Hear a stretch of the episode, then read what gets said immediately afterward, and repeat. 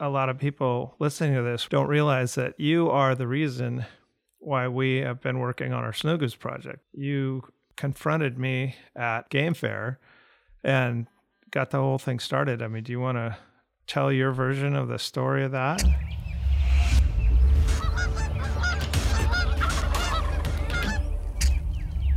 Welcome to the DSD podcast. We have Alex Russo, owner of Flatland Flyways, out of Alex. Is it Hecla, South Dakota? Yes, sir. Hecla. Hecla. Okay. Yeah, we we were gonna start talking at some point about snow geese, but um, coyote hunting is really cool too, and and it's an important part of of uh, snow goose preservation. That's right. No, I I was scouted some coyotes this morning that we were going to hunt on Wednesday. The wind's supposed to die down, um, but I've been watching them across from my house for a couple days now, so let them get comfortable. Little do they know. Yeah, you're about to rock their world. Yeah, they're gonna have a fun Wednesday morning, I think. How do you do that? Like a predator with a with an electronic predator call? Yeah, so I, I just got like it, was like a I don't know forty dollar um, Lucky Duck kind of a 3D silhouette coyote decoy, and so they're all they're paired up right now, and so they're kind of territorial, and I'll put it out like 100 yards in front of me, and then I have a Primos electronic call, and I play pup distress, and it's just been insane. We've called like 35 coyotes in the past like five times we've went out. Wow. Um, yeah, it's been it's been really good, really really good. So, and my buddies are here now um, for spring break for a week, and they've got suppressors, so it's a lot easier when you got three and four coyotes coming in to shoot them all because they don't know what's going on. Hmm. Poor things. But well, they're worth eighty to a hundred bucks. Is that right? Even even this late in the season, I mean, because it's just so cold, they they stay prime and everything like that, and it's all good. It depends if you get like females are kind of rubbed up, yeah, a little bit because they're mating. But like if you shoot males right now, they're they're pretty prime, and even the ones that are rubbed up, you still get like twenty five bucks for them. And then, um, do you sell them I mean, whole or do you put them up yourself? I we tried putting some up, and it's such a mess, and it I don't like my shop being dirty. Yep. Um, kind of a neat freak because of the military, so I I just do carcass, just whole carcass. So. Huh, that's awesome. Yeah, we we our our Western Oregon coyotes are almost worthless, and the the peak for them is in like late November. Um, and then oh really? Yeah, and then after that they they kind of start going downhill just because we get so much rain and everything like that, and they get singed and I, rubbed and all that stuff. Yeah, I suppose with the moisture they try drying off and everything and mess their fur up. Yeah, but I I need to get on that program because uh, a couple places that I deer hunt, there's massive numbers of coyotes, and I need to I need to thin them back a little bit. Well, we should come out there and hunt. Well, yeah. Um, what I should do is I should go out there and hunt with you and learn how it's done, and and bring my. I'm I'm not a pro. The guy that the guy, our buddy that comes up from Missouri, he his brother works for Vandemore at Habitat Flats, so I met him there when I guided. Now we built a relationship, and his little brother helps us. Well, he's a pretty big predator hunter, and he started giving me kind of tips and stuff. So he's here now. Uh, he came here yesterday, and he we're getting decoys prepped. But he's uh, yeah, he's a smart coyote. He shot 17 um, in about a two week span or something by himself back home. Right on. Well, that's so awesome too that you can sell them whole because that's another thing that we don't even, we don't even have an option for in Oregon anymore that I know of. Um, because I used to trap quite a bit. I used to trap mink and beaver, and uh, there was an I I've always put up my own furs. I've never sold them whole, but um, I know that that has been an option for a while in Oregon. But I don't think there's anyone anymore that buys them whole. But that's pretty cool that you can sell them whole. I'd be all over that. The guy in Aberdeen, which is about 40 minutes from here, he's been a friend of my dad's for 50 years. He's he's like the number two fur trader, trade, excuse me, fur trader in like the world. So he does, he deals with Russia and China and all that. And so I go in there and he's kind of a friend. So like he, he helps us out. Like some of them, may, he might give us a few extra bucks than we should. But I talked to him the other day and I said, Hey, I've got, you know, seven or ten coyotes I want to bring in. Plus we'll probably shoot several more. And he's like, Yep, I'm paying 80 to a 100 carcass. And I'm like, Really? And he's like, Yeah, if you put them up, they're like, some guys are getting 250 bucks for them put up. Wow. You know, yeah, yeah, yeah. But it's just that the demand's so high because the numbers are down nationally, um, and like our winter's so bad right now that these things are just in survival mode. So I mean, you hit a call and have anything for them to look at. I mean, they're just. I mean, we've had five packs running into 60 yards. We've had four packs, threes, pairs. It's just crazy. Wow. Yeah, I noticed that um, even deer hunting this year. I was using um at one at one point I used like a deer gland lure, and when I opened the jar, I was like, "What the heck? This smells exactly like coyote lure." You know, like tra- for trapping. Um, yeah. And I couldn't believe how many. And I used cellular trail cameras. I couldn't believe how many coyotes came to that. But when it would happen, is if there was a drop in temperature. I mean, when it was super warm, they, you know, they would never show themselves. And then as soon as the temperature dropped, they just came out of the woodwork. Well, we've had seven, well, today's 80, 80 days straight that we haven't had a temperature above 20 degrees. Gee. And so our average, I think, was like negative 15, they said on the news for for 80 days. That's insane. That's brutal. You're actually doing the coyotes a favor when it's this cold for this long, kind of knock knock the population back a little bit. So good job, Alex. And and given I think the fact that there's like three feet of snow in South Dakota, I don't think anybody's really sure if there's actually going to be a spring snow goose season this yeah. year. So yeah, what about that, Alex? We're still scratching our head when it's going to happen. Is it open right now? The season, the season technically is open. Um, I mean, looking at the forecast, the the the projected forecast. I mean, this weekend we're supposed to get. It says on Saturday another 10 to 13 inches, but um, it does show the following week it's supposed to get in the 20s, and then they're saying it's supposed to be in the 30s, 40s, and then kind of that last week of March it's going to get back to the 40, 50 degree range. Um, I, I mean, personally, I don't foresee. We're only six miles from the North Dakota border. I don't see, you know, a, a I guess I'll call it a huntable number of birds to be around until probably that last weekend, first weekend in April kind of thing. The last weekend in March, first weekend in April. Hmm. And how late does it go till? Well, actually, it used last year. It closed. It was like May. I can't. I can't promise I'm right, but it was like May 9th, I think, or 6th. And I worked with Game Fish and Parks here in South Dakota um, because we sometimes do have years like this um, where it's just crazy, or we get storms in April or something, um, which kicks the birds back. You know, if they're here and we get a storm, kicks them back and kind of resets them. Then as it thaws, they come back through. Well, we've ran into problems before where, you know, we've had some late juvenile geese that are slowly migrating north and they're here past season. So we actually got the season extended. I think it's extended now to May 20th. Hmm. Um, so possibly we might need that this year. I don't know. And Alex, when is typically your your prime time? What would be typically the peak of the flight through your your portion of the state there? Well, I mean, if you go off of like a timeline in my history of hunting them, um, I'll be 28 in April, um, and I've been hunting snow geese for I would say decoying snow geese the way that we do. I've done it probably for 14, 13, 14 years. Um, obviously, I grew up like with my dad, pass shooting and stuff like that when I was young. But yeah, so 14, probably 14 years, I'd say. And over that 14 years, I'd say on average, um, they get up here probably that third week of March. Um, the past four years have been pretty mild, so they've been up here as early as mid-February.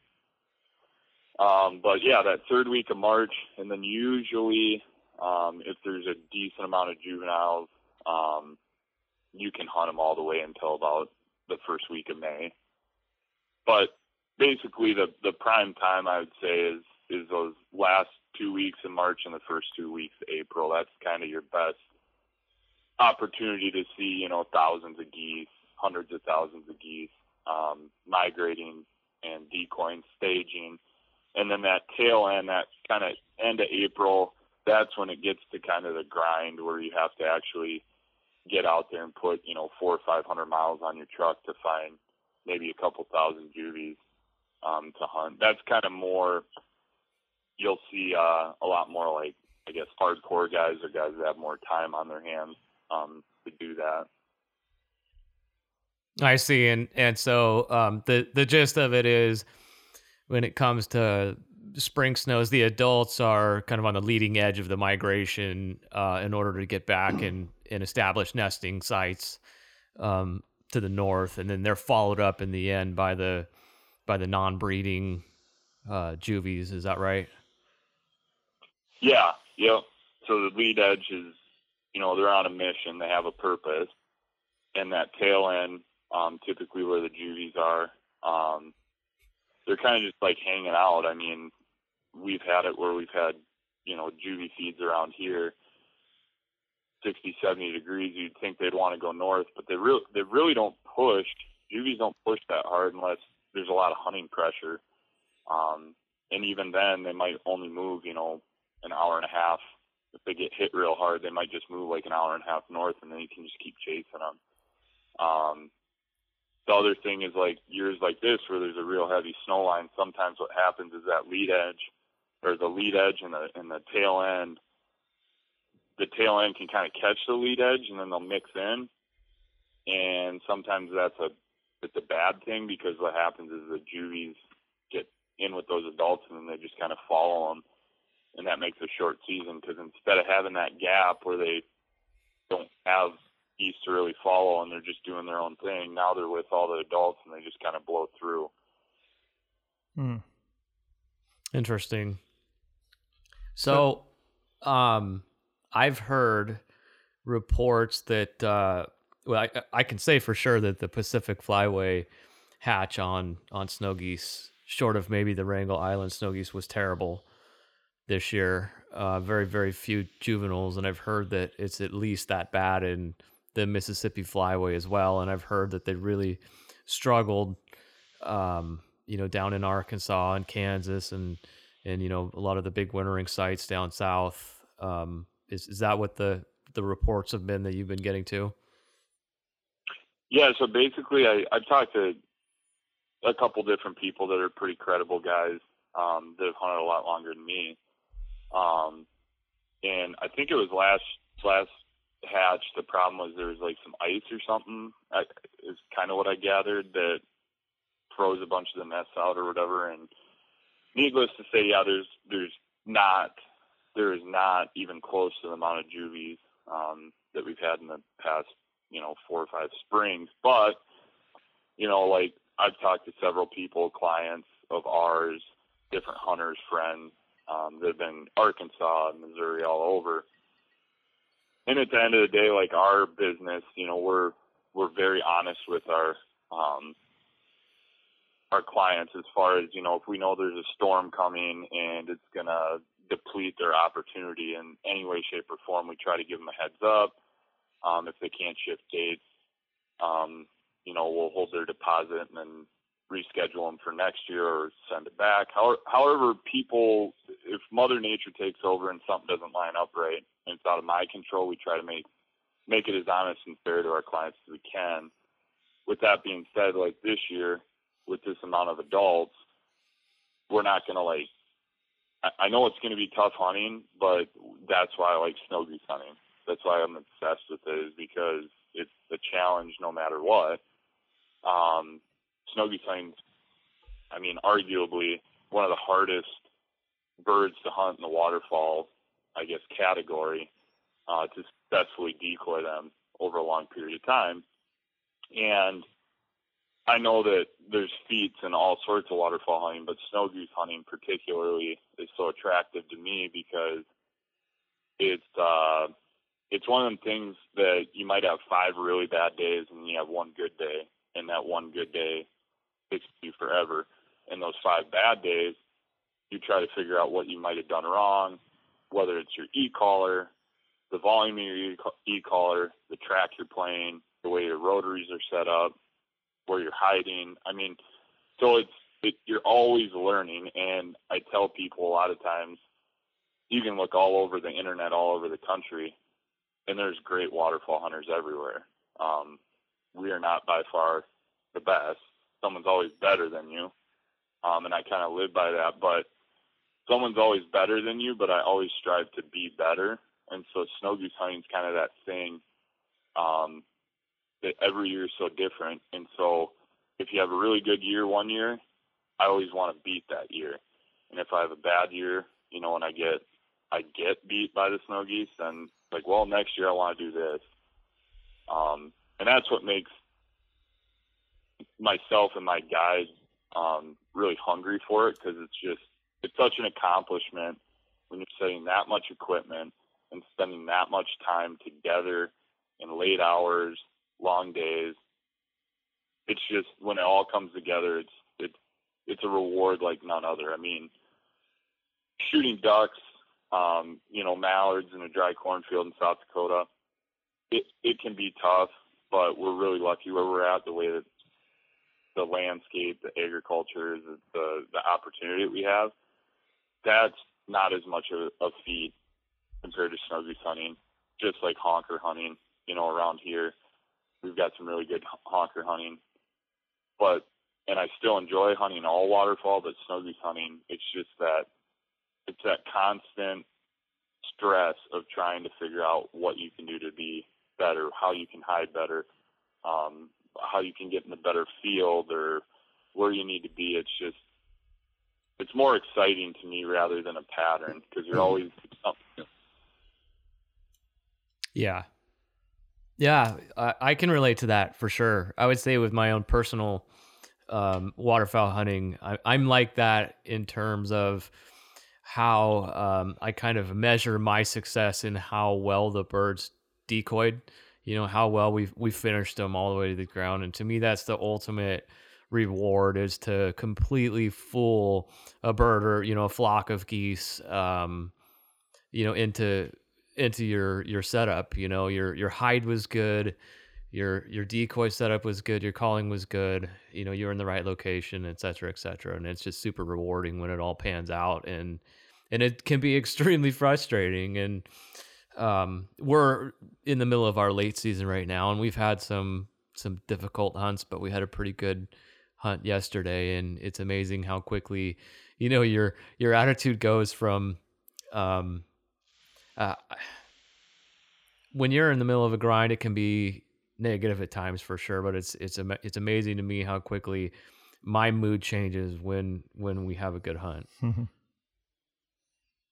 Well, and like snow goose hunting, I know I'm young, but I've grown up in the era of this change snow goose hunting. So when I started hunting snow geese with decoys, it was like the Knudsen wood dowel um, wind socks, um, and there there was like Bigfoot full body snow goose decoys, but there really wasn't. I mean, there were some shells. There, it was mainly windsock or Texas rag type hunting and, you know, as it evolved and Avery Outdoors and, and Zink made that video with Tony Vandemore and those guys, um, and they came out with that full body, everything, everything changed. And as it's progressed, um, you know, one of the big things that a lot of people see is this like saving the tundra, um, shooting hunter bird plus days and all that. Now, don't get me wrong, shooting a hundred plus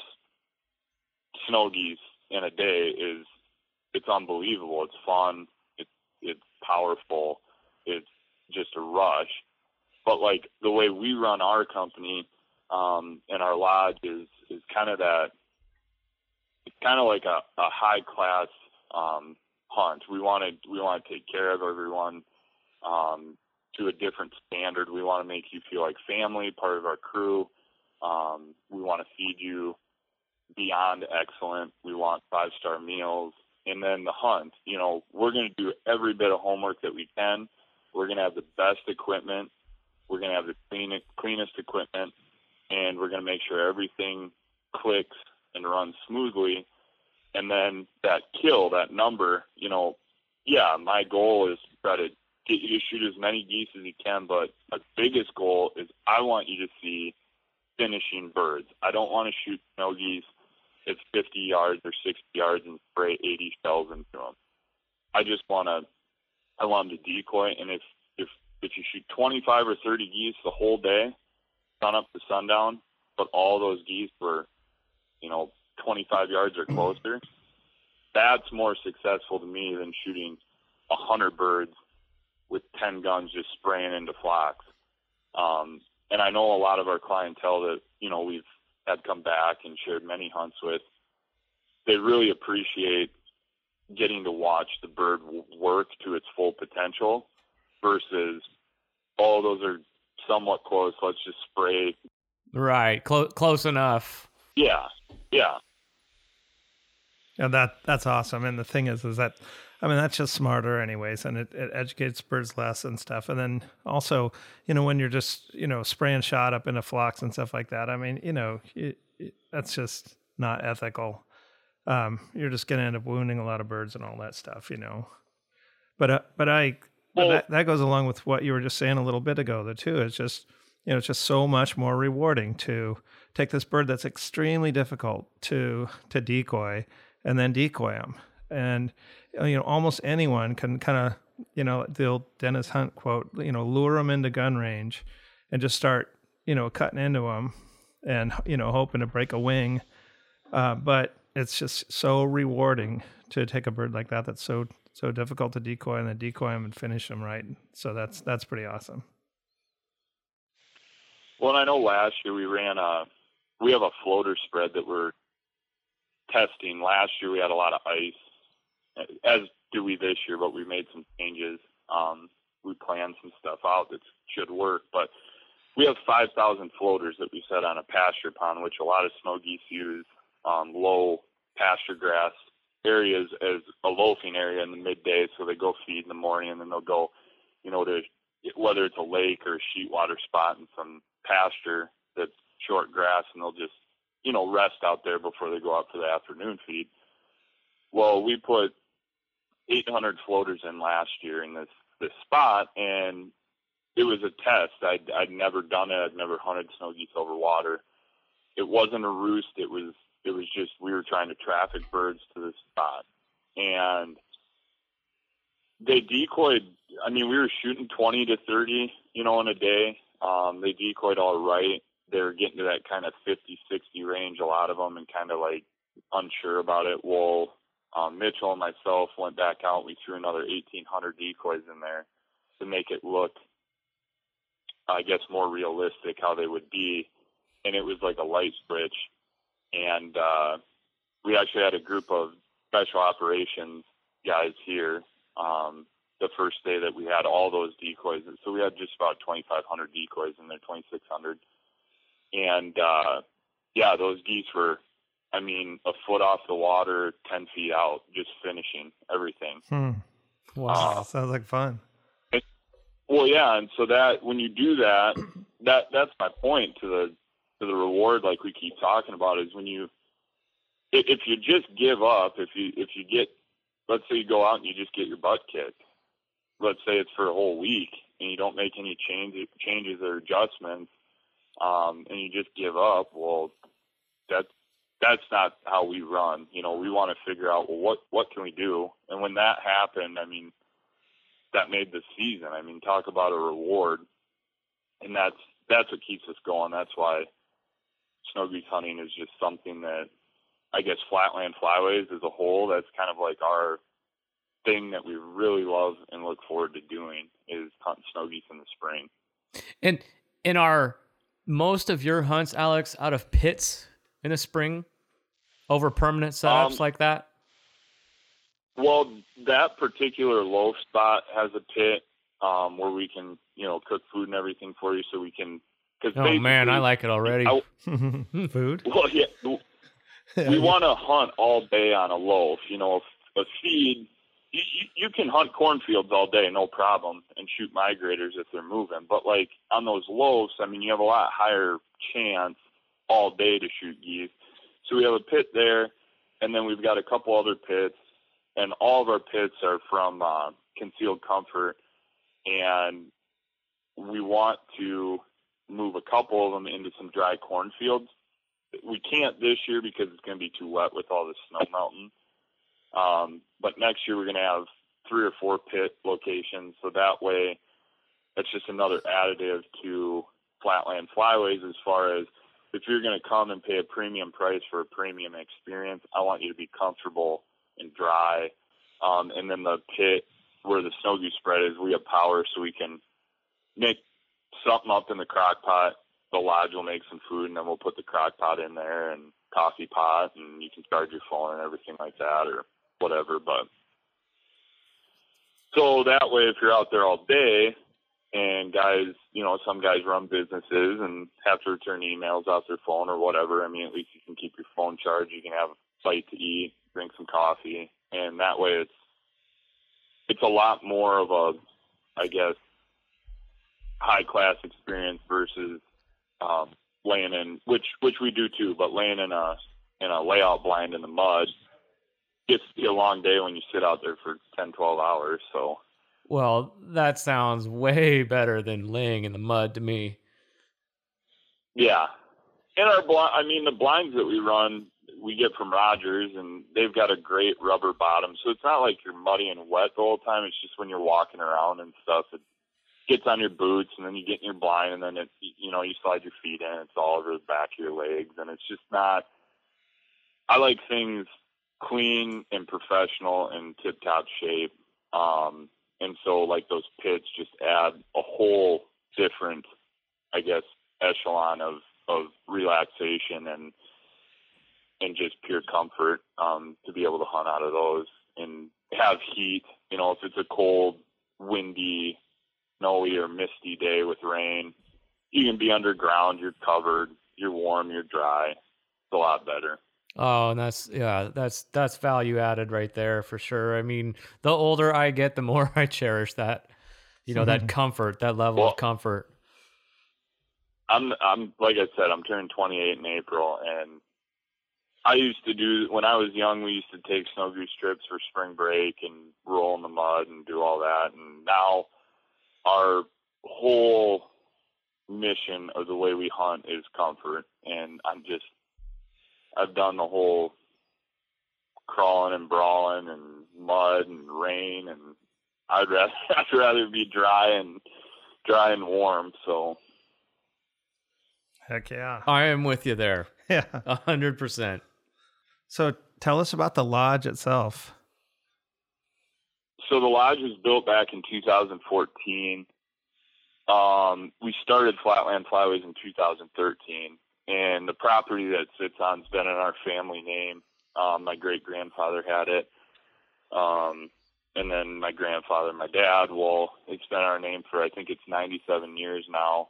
They had a little hunting shack. They called it. It was just a it was a small building with a wood wood stove in it or a wood heater. Um, and then they just had cots and they came up here and would go out and pass shoot by the refuge because we border the Sand Lake National Wildlife Refuge. And back then the snow geese would come off or Canadian Canada geese or ducks and they'd pass shoot. Well, I grew up here with my dad hunting and then uh after high school I went in the Marine Corps. Uh, I went to Afghanistan and Africa and then when I got back um I had a back injury and I had surgery. I was 21. I had back surgery, so I got medically separated from the Marine Corps, which I was bummed out about because I really enjoyed that. Um, and so my dad and I just kind of started talking about, you know, my future, like what I want to do. And I just said, you know, I all we do is hunt on the weekend, and any day I have off, I that's all I do. I said, why don't we, why don't we share, you know, this piece of our pie with people around the, the country to come and enjoy South Dakota hunting. And so we ran it the first year out of that hunting shack, which had been remodeled, so it was, you know, a nice place. Um, but it was just too tight. There's a one bathroom facility. Uh, there's bunk beds and stuff, but it, just it was too much for the guides and the clients to be in. Um, and so we made a decision to to dive right in and build a lodge, and we use the lodge for special events such as you know corporate retreats, wedding rehearsals. Um, I do firearms courses in the summer um, for women um, for concealed carry with pistols, um, and then obviously we run our hunts in the fall and the spring. But the lodge can hold um, 12 hunters at once. And a lot of people say, well, why did you why did you build a lodge that can only take or accommodate 12 hunters? Well, the reason for that is I've hunted long enough that I know two groups of six hunters, you know, in the fall, I can find a couple good fields to put those guys in good spots. If I have 40 or 50 hunters, and let's just say there's five, five or seven different groups in my lodge at one time, I can't, I can't find five or seven fields that I'm going to go to bed at night knowing, hey, these guys are going to have a good hunt tomorrow or an opportunity. So we built a, a little bit smaller lodge. Um, it, it's big in size, small in accommodations, I guess, for for people. Um, and it's family ran. So like my dad, he's turning 70 in May. He should retire, but he won't. Um, he uh, he does all of our dishwashing. My mom does the cooking with my wife and then Mitchell's wife, and then Mitchell's a lifelong friend of mine. I grew up with. He's um, kind of my right hand man up here. Uh, he guides, and then the other Mitchell that we have, he's longtime friend. He guides for us, and then we've got a couple other guys that are really good, really good guys, friends of ours for many years, and so it's a really tight knit, you know, family operation that takes a lot of pride in what we do. And when people come, our number one concern is not, I know this sounds crazy, it's not about the killing of the birds, it's about the accommodations.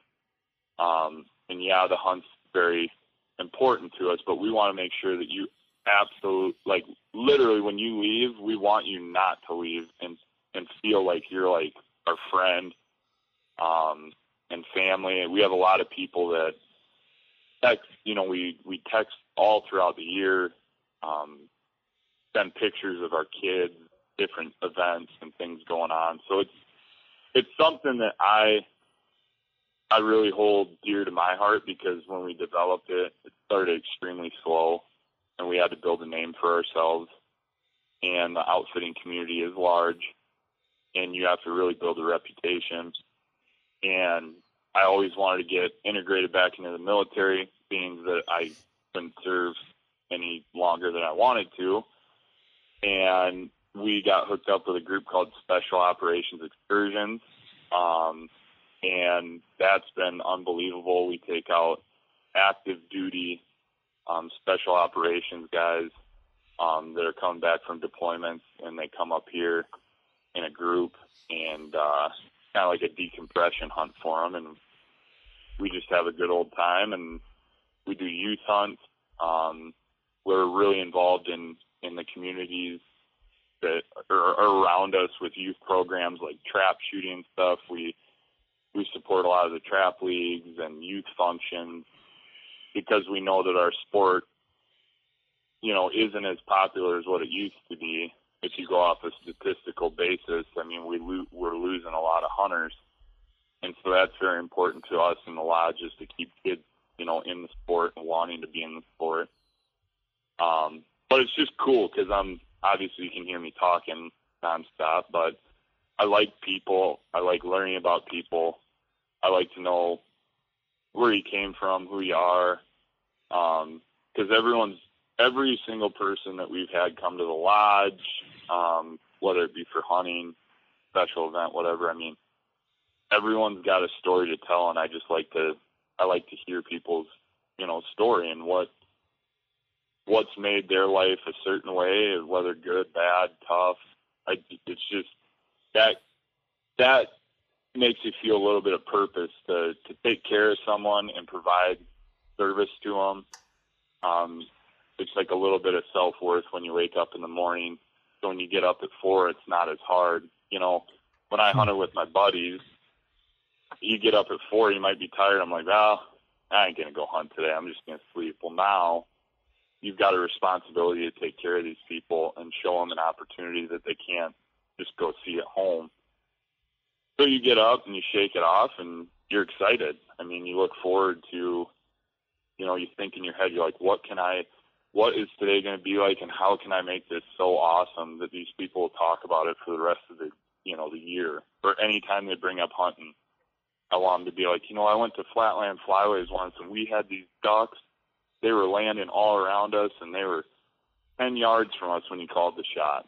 And that's, that's what keeps us, you know, so hungry and, and ready to, to take on any clients, um, in any situation. So that's awesome.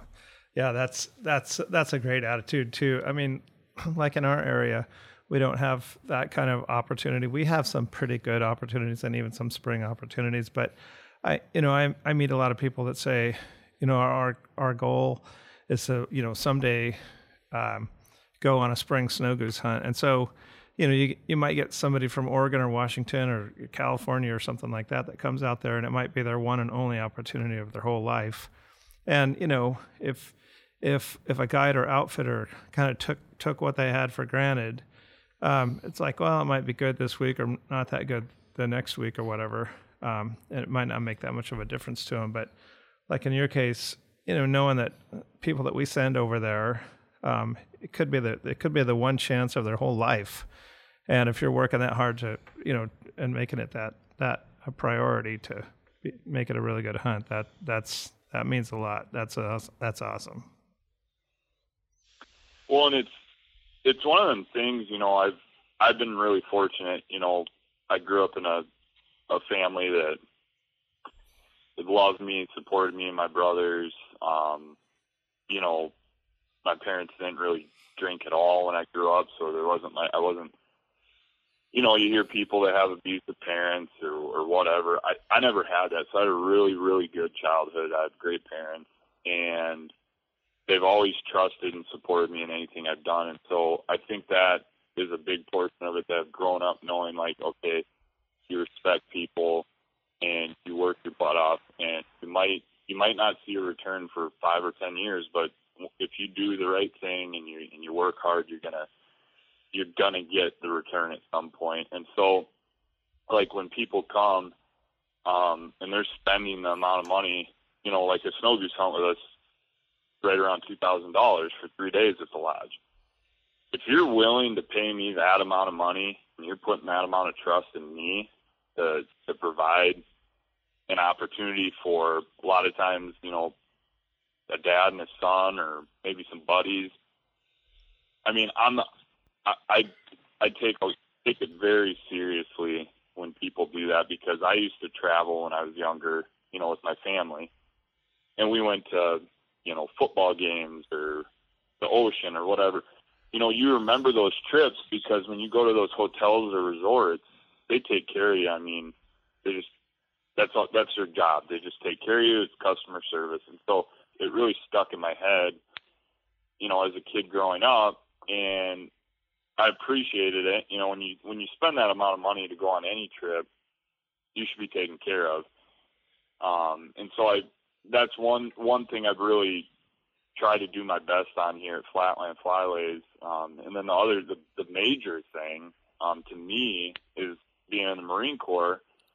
You know, I learned a lot of different things um, as far as discipline, um, logistics, respect, doing things that are honorable, standing by what you believe, um, and, and doing good things that you don't always get recognized for. That's a that's a big thing to me. Um, you know, I don't I don't discredit anyone, but I'm I'm a big guy. Like I don't I don't want to ever be, I guess, someone's like idol or poster child. As far as like I don't want I don't want to be some like or labeled as like a professional hunter, you know. And what I mean by that is like I'm just a guy that was born into an opportunity, into a good family that's supportive, that had a dream to start a guide service, which is family supported and helps. helps very much so. So I don't want people to think of me as like, or, or my company as, oh, these guys are, uh, these guys are great. They're the best. They're professional. No, we're just, we're a group of people that want to provide a service to other people that maybe aren't as lucky in the fact that maybe they don't have as much, you know, opportunity or time on their hands. Maybe their job doesn't allow them to go out and hunt all the time. Well, I want to be that guy that has that available and that can share it with other people.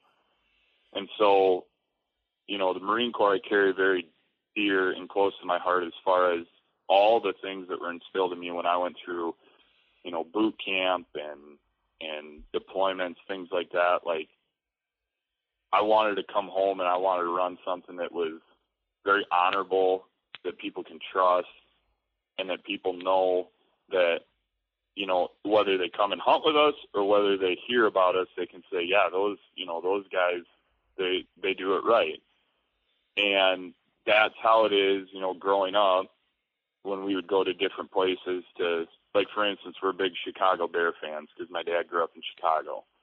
When we'd go to chicago we always stayed at the hilton right by the stadium there and we'd to the game. Well we always went back to the hilton. Why did we always go back to the hilton? Well they treated us extremely nice. The accommodations were great and the rooms were fair. So knowing that as a kid growing up and then going in the military and going through that experience and then starting a business like this where you have responsibilities that are endless. And you got federal laws you got to follow. Um, you've got responsibility of people you don't know with firearms that you have to take care of. Um, you've got elderly people that you have to be responsible for if there's a medical issue. You've got kids out there. You've got dogs out there so I took everything as my childhood growing up through the Marine Corps, and I said, you know, I've experienced quite a bit, quite a bit more than probably the average kid has. So instead of me taking that and saying, I've done this, I've done that, I'm going to take that and go, okay, I've learned this and I've learned that, and now I need to take my business and I need to represent those same core values from the military that I learned and the same experiences that I got to be exposed to as a kid, and now I have to represent that through my company because I can't afford to not be the best person and the best version that I can be. Right on. That's awesome. Um, they it's it's it's almost funny to hear you talk so much about the service end of it. It's great. It's great that you that that is a priority and stuff. But what what you guys have a good reputation for is just being killers. Like, and so you're not talking much about that. That's probably just being being modest. But I've heard I've heard from a lot of people that you guys are killers, and I've also heard that the meals are spectacular, like like as good as you can get at any any restaurant anywhere. Well, I can't take any credit for the meals. That's the girls. um, I can make some scrambled eggs and toast, but um, no, the girls. I mean, they do. I we do special events. Like I said, we um, Hecla has a population of like a hundred and some people, so we're in rural South Dakota, and so there's not a lot of opportunity around here. So you know, my mom always wanted to open a restaurant because she's an amazing cook. She is. That's not me just saying that because my mom, but she is and she always wanted to open a restaurant. And I said, well, here we go. I mean, you can cook at the lodge. There's your restaurant. I'm running my deal. Perfect. So we started doing some events and we do meals in the summer, like throughout the week for the community that they can come, you know, to a good restaurant and get a, a quality meal, which a lot of food around here, not to bash anyone, but a lot of it's you know, local cafe bar food or something. Um, so yeah, the food. I mean, gee, I, I, I personally, I don't. I like jerky, like like duck and goose jerky. I don't like eating a duck breast, but my mom makes some duck up at the lodge that even you know even I eat. Um, so I mean, she does. My mom, Megan, and Elizabeth are the three that take charge of the desserts, the meals, all that, and they do an excellent job. And as far as the killing, I mean, honestly, I'm I'm gonna be modest here. I mean, we're you want to talk about the perfect scenario. I mean, like I said, I grew up in a great family, all that. I had opportunity. They're supportive. Well, not only that, but where I grew up hunting is one of the best areas in South Dakota you can be at. And it just so happened, I mean, that's that's where that's where I landed, I guess. And growing up here as a kid, you know, I drove my dad's four wheeler around to these farms when I was 10, 12 years old, and I just knock on doors and say, hey, can I go, you know, shoot some teal with my dad, or can I go shoot some dark mallards over here? And I built these relationships over over time, and uh, it's just a great area, and it kind of it just happened that way, and now it's like, yeah, we, I mean, we, our our duck our duck hunting, I mean, it, I'm not trying to brag, but I mean it it is. It's second to none. I mean when the ducks are here from that middle of October to end of November, I mean it's just it, it's insanity. It's, it's unbelievable. But you know we do do our homework. I mean we know where to, we need to be. We know we kind of know as the weather changes, kind of what they're going to do, um, when to hunt them. I know there's sometimes this has happened dozens of times actually where you know it's going to be a frosty, cold morning, and we, the ducks will not leave the refuge. They'll sit there to keep the water open because it's so cold. And we'll tell guys, you know, clients, hey, we're not going to hunt this morning. We're going to hunt this afternoon. And a lot of guys, when they hear that, they're like, well, what the heck? Like that's weird. And then you go out in the afternoon, and then for an hour and a half they come off the water to feed, and it's just a lot more of a successful hunt and so growing up hunting here and learning that stuff, just as much as I came out to Oregon and hunted with you guys, I'd have no clue what was going on. I'd have to relearn everything from you guys. Well, we um, we have no clue either, though. Yeah. we we would be, but it's it's just a different. It's a it's a very unique area. It's a lot of corn. We don't I mean, we maybe do 15, 20% water hunting. A lot of guys aren't used to that. But a lot of guys come here for that reason because they want to shoot ducks in a dry field. They've never seen that. They've never experienced it. And so the magnitude of a hunt in a dry cornfield, you know, and we'll just say the peak, you know, mid-November. I mean, there's a lot of times you're hunting 60,000 ducks or 40,000 ducks in a dry cornfield. Wow. And you're getting flocks. I mean, you're getting flocks of a thousand to five thousand ducks at one time coming into five yards. And so that's that's probably where people say we're killers. Um, in like snow goose hunting, I mean we've we've done I mean I would say maybe being biased, we've done pretty dang well over the past five years doing it. Um, as far as knowing migration lines and setting permanent migrator spreads and chasing juvies. I mean, we've had a pretty pretty dang good run. Um, this year might be a little humbling, but we'll see what happens. Um, but I think that I think the thing that a lot of people need to understand too with like outfitters is um, like who it's not just who it is it's just the fact of they need to understand that like outfitters do kill a lot of birds because they have a lot of resources you know they can they can rent ground and their entire life revolves around it. So it's not like I don't have a job Monday through Friday and then I just get to scout on Friday. Like I scout every morning, every afternoon, and every evening before they go to bed.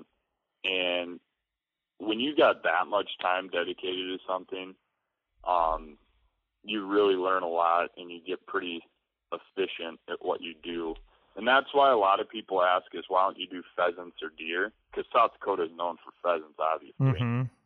Well, I want to hone in on one thing and I want to just crush it. So I want to know everything I can or possibly can gather about mallard ducks and dry cornfields.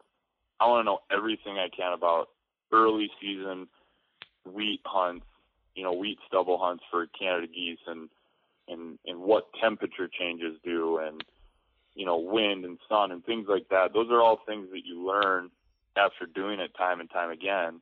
That's what I want to do because I don't want to spread myself out and have to be efficient at two or three different things. I want to be efficient and reliable on a, the one thing that I'm picking out, and that's waterfowl hunting.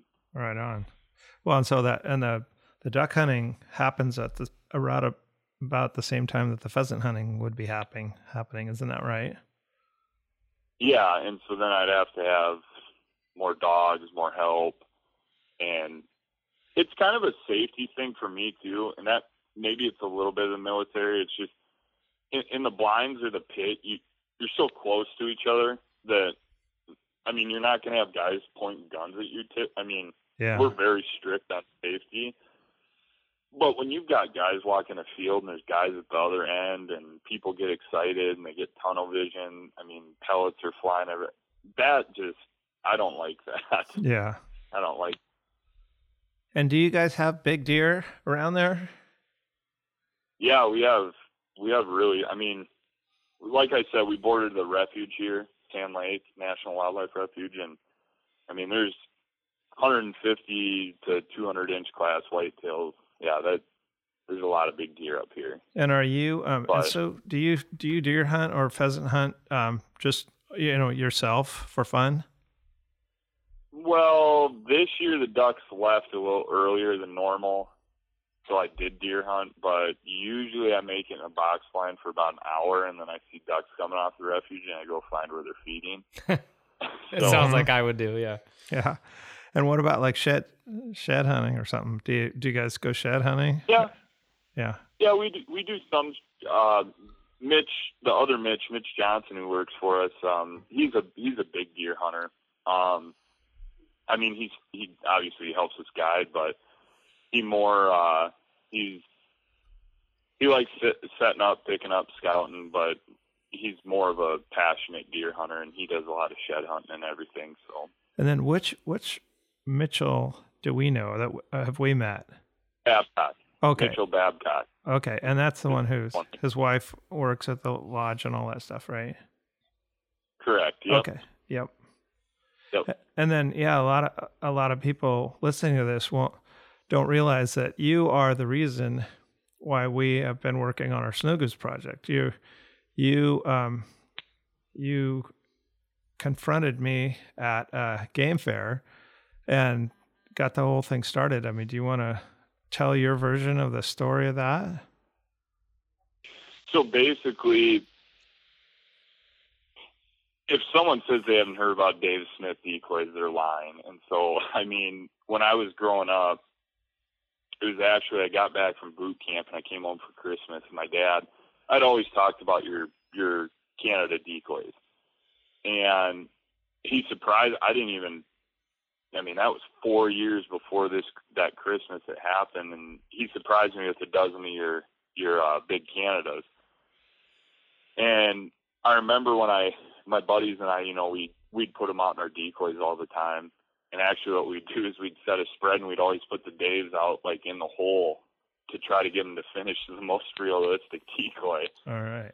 Um, and so when I saw him, you know, that was years ago. I was like, God, these decoys, this guy is just on it. Like these decoys, you might as well have stuffers. I mean, that's basically as real as you can get. And over the years, we've always kind of joked about it. That I'm like, oh, I should talk to you know Dave Smith and have him make a snow goose decoy. And we somewhat thought it was a shot in the dark because we were kind of like, well, you know, he's he does his thing to a professional level that he's not going to care about some guys from Hecla that want a snow goose decoy. And come to find out, we're at Game Fair in Minnesota, and uh, Mitchell brought it to my attention. He said, "Hey, Dave Smith decoys is down the way. You should go talk to him." And I said, "Well, is is Dave actually there? And he said, I think so. I think I saw him. And so when I came and met you guys, um, obviously the first thing when I when I meet someone in a company is is I try to see you know the professionalism and then the relatability. So like how how the conversation goes if you're actually interested in talking to me or if you're just being polite. I mean, it was right away. I could tell we were we were having a real conversation. I said, "Well, God, this guy, you know, these guys are down to earth."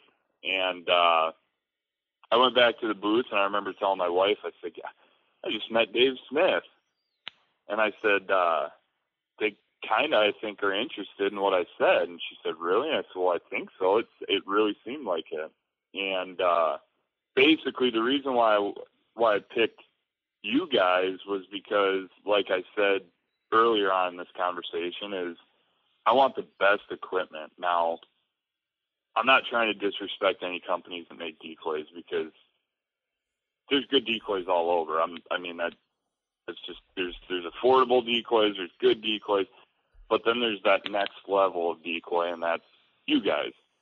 And I want flatland flyways to to to have that kind of separation where it's like you know, we kind of have the tip of the spear equipment so that that way, you know, let's say we go out and the birds just aren't working. Well, I can't blame it because I'm using Texas rags. You know, if I'm using a Dave Smith snow snow goose or blue goose full body, I mean, I'm I'm doing them as much as I can to have the best looking spread for my clientele. And obviously, when this conversation kept going on the decoy, and now we're at the point we are, it's super exciting um, because I think it will make it a, a difference. And it's just, I like support companies that are good on customer service, real people, and that actually care about what they do and stand behind their product. And all three of those credentials, obviously, you guys have excelled at. And so it's extremely exciting. And honestly, if you would have asked me five years ago, I would have laughed in your face if I would have if you would have told me this would be happening the way that it is. But hmm. well, I just happen. I just remember like what you know one of the things that I picked up on in our conversation was that you were really super passionate about it. And like that that always kind of gets me going um, when I'm you know I've we have a lot of people that talk to us about ideas for new products or something that they want or something. And um, you know, probably the two things that really get me going are people who are really passionate and who I can tell that they, you know, this decoy or that decoy would really make a, you know, make a difference for them if if we did it and did it right. And then another thing that I'm really kind of attracted to is people who are extremely critical of of of everything we do. And I, I have a couple people that I've stayed in contact with for years and years and years that just are absolutely critical of everything. And uh, one of them I'd have to say is John Triforis in in Canada, and he's probably the reason why we made a one piece honker. And he's my good friend, and um, that guy just absolutely. I mean, he nothing gets by him. Like any tiny little mistake, and he's on it and all over it, and that's super helpful from from our end um, because that's how we can you know make improvements and stuff but i just remember talking to you and you were saying that you you know you wanted a pretty good a pretty good number i think you said you know 3000 or 5000 right off the bat and i was thinking wow these guys use a, use a lot of decoys but then later i found out that that's only a very small part of your total number of decoys part of that order or that initial conversation was we run GHG um, snow and blue decoys. I don't since they came out. I forget what year that even was, but long time. And I have not a bad thing to say about the decoy um, or any company that I've dealt with retaining those decoys or ordering them. Um, not a bad thing to say. And honestly, they've been efficient. They've been they're they're they're kind of small, so they fit in our seed bags really well to transport them. They've got a great motion system. They're durable, but I was like, God, I I want something more realistic and something that I could possibly run less of them and get the same outcome. So instead of running 1500 or 2000 per spread, maybe I can get by with thousand or 1500 per spread and have more realism. And so I think that's a big thing because when we started this conversation, and obviously friends of mine, um, kind of heard about or figured out what was kind of going on through like when you guys would re- release photos and stuff of the new snow goose decoy. And they're like, oh, those are, you know, how are you going to run a spread of them? They're, that's not where you can get way more decoys if you go to hardcore or GHG or whatever. And it's like, yeah, but the fact of the matter is the longevity of that decoy might outlast the other decoys by, you know, a few years and you might have to use less. So what that does now is thinking outside the box and kind of thinking about you guys is how can we make a decoy that's affordable, real, the best decoy, and that can get in other people's hands other just than myself. So like, yeah, I want I want my order obviously, and I want to run them, but I also want you guys to have people wanting to buy them. And if guys can buy 500 Dave Smith snow goose decoys or blue snows and blues and be successful, now they understand. Well, I don't have to buy 3,000 wind socks or whatever.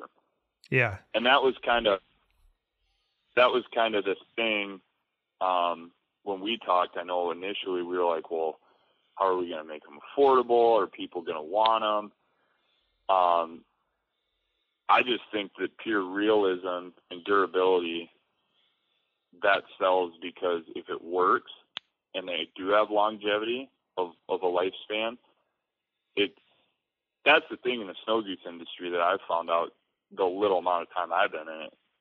Anything that's new and it works, it's it's like a must have.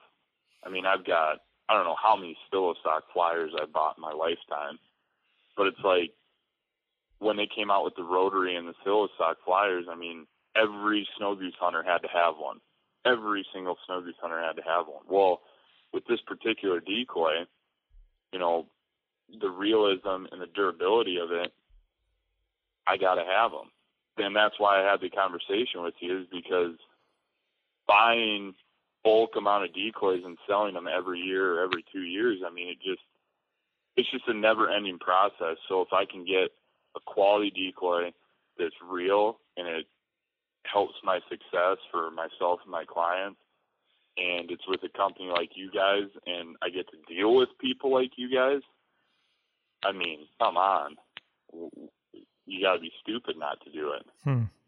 Well, and I remember you, you you saying that you would like to, you know, buy our current snow goose, which is all, you know, what we've done for a snow goose uh, up to this point is just take our lesser Canada goose and paint it as a snow, and we have pretty a pretty loyal following with those. Um, not massive numbers of them, obviously, and stuff. But then you were saying, well, you want a bunch of those, but you want a, um, a percentage of them painted as blues, and at that point, I kind of thought to myself, um, I just can't see. I mean that that Lesser Canada paints it pretty good as a snow, but it wouldn't paint it very good as a blue. And I was like, well, if you're going to order that many decoys, let's just do this right and do a dedicated, you know, snow sculpture, um, and just you know just do it do it right. So now here we are working you know working on it, and it it has been you know a long tedious pro, you know process, and it's it is taking us a long time. Um, and a lot of that is because we do want to do it right, but we also want to make it affordable, and uh, we want to be able to, you know, make enough of them. So you know, we're having to kind of think outside the box and do some things we haven't done in the past, and it's it's difficult, but I hope hopefully it will be worth it in the in the long run, and hopefully we don't let you down. And you know, I kind of feel like in some ways we already have because, you know, I know that you would love those decoys for for this spring and um, you know I feel bad how kind of how long it's been taking, uh, but hopefully uh, we'll we'll get it get it right, and it'll it'll be worth it in the long run.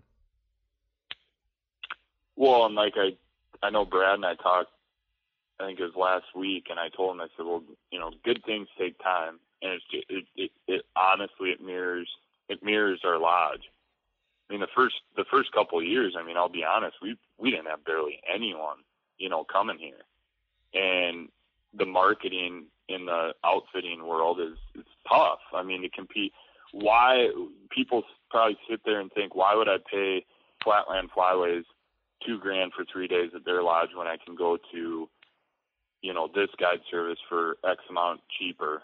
Like, why? Well, good things take time, and now we've developed, you know, a, a reputable company so far, and that's the same thing with these decoys. You know, I, I honestly would probably be a little bit more nervous if you six months later all of a sudden you had five thousand decoys ready. I'd be like, uh, did you rush them? Yeah. so taking the time like this, I mean, would I love to have them in the field for a spring like this with this many adults? Yeah, it'd be an excellent year to test them. Um, but I also know that you taking this amount of time and the conversation I had with Brad last week, I mean, I know that what I'm going to get and what is going to be released is going to be pure quality, just like your turkey decoys, your deer de- decoys, your goose, all that. I mean, I we run obviously, you know, we run your guys' uh, Canada Goose decoys now. We we transfer all of our Canada Goose decoys to to Dave Smith, and uh, there's a reason for that. I knew that when that product was going to show up at my door, it wasn't going to be open the box and half the decoys are scratched or chipped or what you know flocking's coming off. I knew that when I pulled it out, it was going to be ready to go to the field. And if you looked at them today, we've used them for two years. You would think that they just came last week. So Right that on. speaks volumes. That's good. That's great to hear. But I do want to come out and shoot a net caller. Oh man. Yeah. well, we would love to put you in front of one, but um, you know, that's that's one of those things, you know, a lot of people um I think it I think it's hard to convey just how difficult that that situation is, that scenario. Um you know, we've been really fortunate over the years. We've, you know, we kind of we we've been here hunting birds. I I know I have in the valley for 25 years now. Um, been really passionately chasing geese, and we've been here, you know, during these these banding studies, and um, there's certainly been, you know, times like peak populations of banded birds when having somebody come out and and putting them in front of a neck collar is certainly I wouldn't call it probable, but you know, very very doable. You still have to find it. You still have to pick it out and spot it and shoot it. But uh, boy, anymore right now, it's uh it's tough. it's course. really tough. Ha- ha- After you just saying that, though, uh, Justin Kazmaier hunted this weekend, and from what I understand, he had a pair of cacklers come in, and one of them was colored. And I was thinking, as long as you and I have hunted, Brad, have you ever had that happen? I mean, we've always said that it was going to happen someday, and it's never happened to me. But on, on cacklers, if we're talking about on cacklers, I don't remember that ever happening, but you know, maybe on honkers, Right. um, oh, same or lessers. But I mean, it's like if if if there's a caller in a flock of fifty, you feel like you just got so lucky, you know. Yep. Um, but it happens, I guess, once in a while. Yeah, cackler, cacklers and cackler collars would be probably fairly similar to what you know you guys had back in the Central and Mississippi Flyway white birds for many years. You know, you know, you glass a big enough flock of birds, and there there's going to be one or two in there, but um, you know, you might have to look at five or ten thousand. So, Yeah, no, I've we've shot a few callers. We actually shot. I was 14. My dad shot one right north of here on a on a Canada. It was banded in Nebraska, and then uh, two no three years later, I was hunting 15 miles south of here about just about the same week in that September season, and I shot uh, same color collar, same banding site, three years apart and about 15 miles apart. Hmm. and and those So- were white collars on honkers. Green. They're Oh. green collars. Huh, that's cool. Yeah. Where were they from? They're from Nebraska. Oh, okay.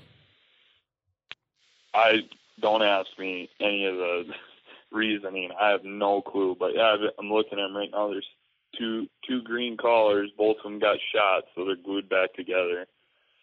Hmm. That's one color I've never shot is green Yeah, me on a neither. collar. I thought I thought you did, Brad. I thought you I thought you went to Utah and shot some green collars or The that was yellow. oh yellow, yeah. And Col- Colorado did some green years ago. Colorado did green. Kansas did green. I know Michigan's done green. I didn't realize that Nebraska had done green. Or maybe it was maybe it was Kansas. Honestly, that you say that now. Oh. Yeah, I know not- that they I did. It was They did green ones in the Cheyenne Bottoms in Kansas. I know that. That's cool. Yeah. Yeah, no, they, it was just cool because it was three years apart and 15 miles apart, and al- almost. I mean, it was within seven days, you know, of the three years prior that they were shot in that early season. So it was pretty, Hmm.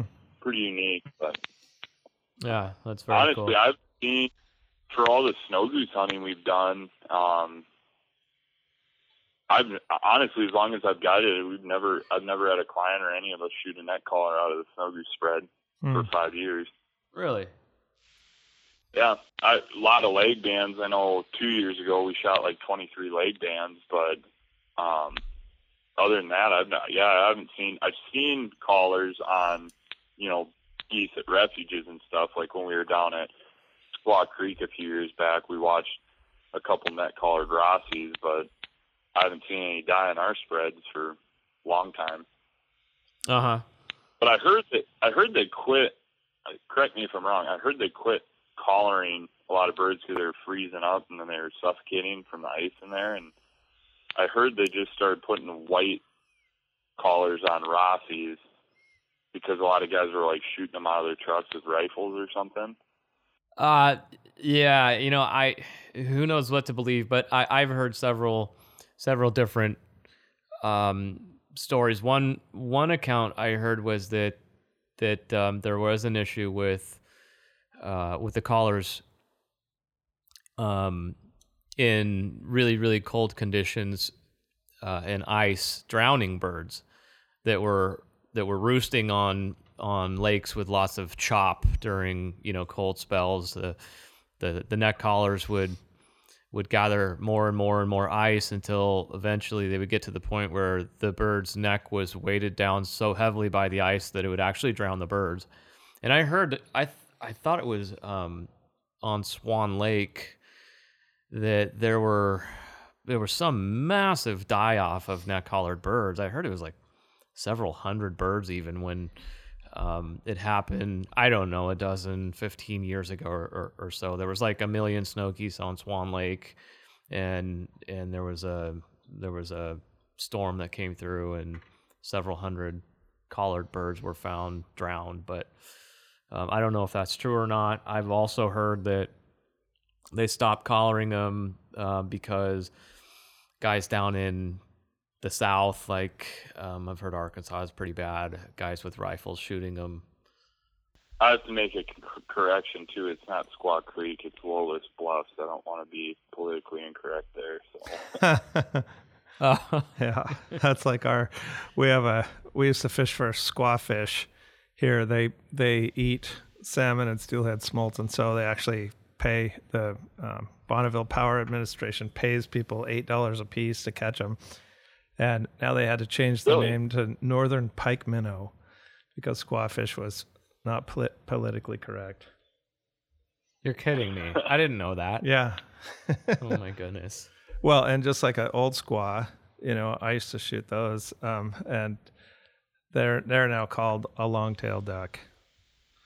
So yeah, you can't use the word squaw. But anymore. nowadays, nowadays they're just about ready. They're gonna have to rewrite Webster's dictionary. All the changes they've made. So Yeah. Yeah. Well, don't give them any ideas, Alex. Now that now they're going to do that. I, yeah, yeah, yeah. So Yeah, well, since we're eliminating cow farts in the new the Green New Deal, um, I guess while we're at it, we just eliminate the the term cow from Yeah. from Webster's dictionary altogether, right? that- Is that- that become becoming offensive? That Green New Deal is only 90, Yeah. 93 trillion dollars. I mean, come on. Oh, sign me up. Yeah. Yeah, what did they say? They said, uh, well, she said that the world's going to end in 12 years, but the Green New Deal is a 10 year plan. So one, I know it was some senator. He said, uh, said, well, if the world's going to end in 12 years, why even worry about the 10 year plan? We'll just let it ride out for 12 more years and be done. Well, I think that's the that's the reasoning between behind the 93 trillion. It's like, well, you know, we don't have to worry about paying it back because we'll all be dead anyway. So, Put it on the old credit card. uh, yeah, that's what we do. Anyways, one of the funniest things I heard recently, for some reason, it's probably not going to be funny to anyone else, but I was listening to a radio talk show and they were talking about um, AOC, the the girl that we're talking about, um, Alexandria. yep. I can't ever say her name. Ocasio Cortez or Ocasio-Cortez. occasional cortex. I can't remember what it is. um, and the, the guy was describing her, and he says, like, you know, I like I like the way that she that she looks all the time. Her eyes are so bright; it's like she's seeing color for the first time. and I think that was a little Yeah, bit it's like of when a my, slam. But anyways, we're all laughing, and and uh, someone will be listening to this podcast like you know six years from now, and she'll be president, and now we're all gonna look like fools. So I sure hope not. yeah, me too. Me three. Well, shall we wrap it up? We sure appreciate everything that you've uh, shared with us today, Alex. No, I I appreciate you guys taking the time to let me get on here and run my mouth for however long it's been. But I I'm uh, definitely looking forward to the to the new product and and the relationship that obviously we've started, and hopefully it is uh, a lifelong relationship. And once those uh, decoys hit the ground, you guys are gonna have to come on out to the frozen tundra next year. That sounds good. That sounds awesome. I like the sound of the lodge alone. My Yeah. goodness. Yeah, we like food. Yeah, we'll probably have to drag you out of there. Some some guys don't like leaving because they just want the next meal. Well, I also like the part about not having to set a decoy spread or grass blinds. I mean, you can't. I mean, that's Oh, we win, win, win. set up. What? We make you guys set up. yeah. Well, Well, you got to get the full experience. Uh, oh, man. uh, forget it then. So much for the royal treatment, huh? it's funny to hear Brad talk that way because Brad's Brad's still. I mean, you guys are all quite a bit younger than me, but I've kind of gotten to the point where it's like I kind of dread dread you know long setups and and all that stuff, and I kind of if there's two fields to hunt and one of them has a you know a short cart push and one of them has a long you know muddy cart push, I'm even. even if the uh, even if the short one has fewer birds, I'm kind of like, yeah, let's let's do that one. And even on my duck hunting, like I'm doing things that I swore I would never never do. It's like me and some friends of mine um, built, you know, a big plush blind with a with a heater and and pellet stove in it and stuff, and you know we're planting planting corn and things like that, and that's a, lo- a far cry from from hunting on you know the bays and um, you know the lower river and all that stuff. But it's like, man, the older I get, the better all that stuff sounds. Well, I'm telling you, I mean, I I am not old by any means, um, but the experiences I've had, you know, over the years, the stuff, the the, the work we put in, it's kind of like we can get the same outcome if we just do it this way. It's just a little bit more luxurious, and it's it's been a lot a lot more. uh, It's kind of like that pasture spot. I mean, it's not like you're scouting that particular spot. We're scouting other spots for for feed fields, but like that spot's just it's always there. It's consistent and it's comfortable, and I can make food. So I like that. Yeah, that does sound awesome. Well, we'll put a uh, we'll put a link on our website to Flatland Flyways, and um, we'll put it uh, next to this podcast so people will know how to how to get in touch with you. Go out there and have a great time. Well, I I sincerely, I mean that. Um, I sincerely appreciate you guys put me on here and and the work that you guys are putting in, and obviously the stressors and the the hours. Um, yeah, I I can't say it enough. I I mean that that we your guys' hard work's not going unseen. We we definitely appreciate it and look forward to it. So right on. Well, thank you guys. Have a good rest of your day, and I won't talk to you guys for a little bit. So have a good weekend too. So. All right, right on, Alex. You too. All right, bud. Take care.